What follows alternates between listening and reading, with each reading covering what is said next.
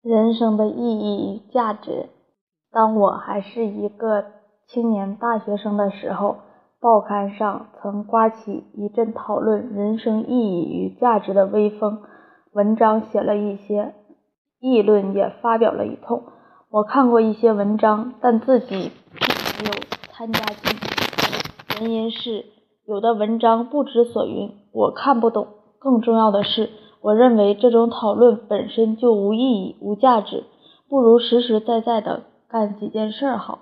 时光流逝，一转眼自己已经到了望九之年，活得远远超过了我的预算。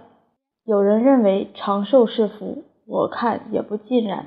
人活得太久了，对人生的种种相，众生的种种相，看得透透彻彻，反而鼓舞时少，叹息时多。远不如早一点离开人世这个是非之地，落一个耳根清净。那么长寿一点，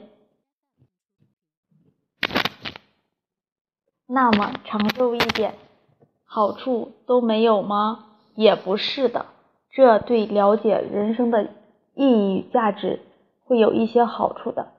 根据我个人的观察，对世界上绝大多数人来说，人生一无意义，二无价值，他们也从来不考虑这样的哲学问题。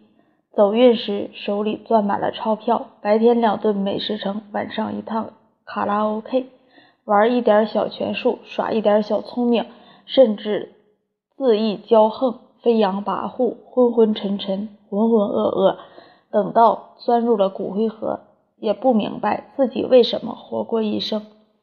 其中不走运的原因，穷困潦倒，终日为衣食奔波，愁眉苦脸，长吁短叹，即使日子还能过得去，不愁衣食，能够温饱，然而也终日忙忙碌碌，被困于名缰，被锁于利，被缚于利锁，同样是昏昏沉沉，浑浑噩噩，不知道为什么活过一生。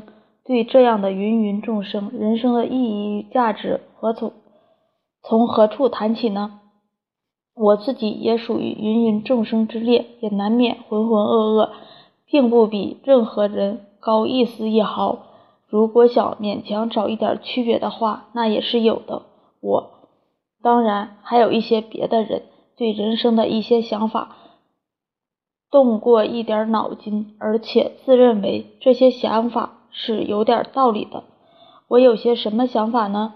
话说话要说得远一点。当当今世上当今世界上战火纷飞，人欲横流，黄钟毁弃，瓦釜雷鸣，是一个十分不安定的时代。但是对于人类的前途，我始终是一个乐观主义者。我相信不管还要经过多少艰难曲折，不管还要经历多少时间，人类总会越变越好的。人类大同之欲绝不会仅仅是一个空洞的理想，但是想要达到这个目的，必须经过无数代人的共同努力。有如接力赛，每一代人都有自己的一段路程要跑，又如一条链子，是由许多环组成的，每一环从本身来看只不过是微不足道的一点东西，但是没有这一点东西，链子就组不成。在人类社会发展的长河中，我们每一代人都有自己的任务，而且绝非可有可无的。如果说人生有意义与价值的话，其意义与价值就在这里。但是这个道理在人类社会中只有少数有识之士才能理解。鲁迅先生所称之中国的脊梁，指的就是这种人。对于那些肚子吃的肚子里吃满了肯德基、麦当劳、披萨饼，到头来终不过是浑浑噩噩的人来说，有如夏虫夏虫不足以语冰，这些道理是没法谈的。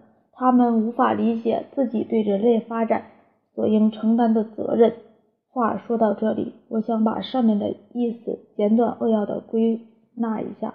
如果人生真有意义与价值的话，其意义与价值就在于对人类发展的承上启下、承承前启后的责任感。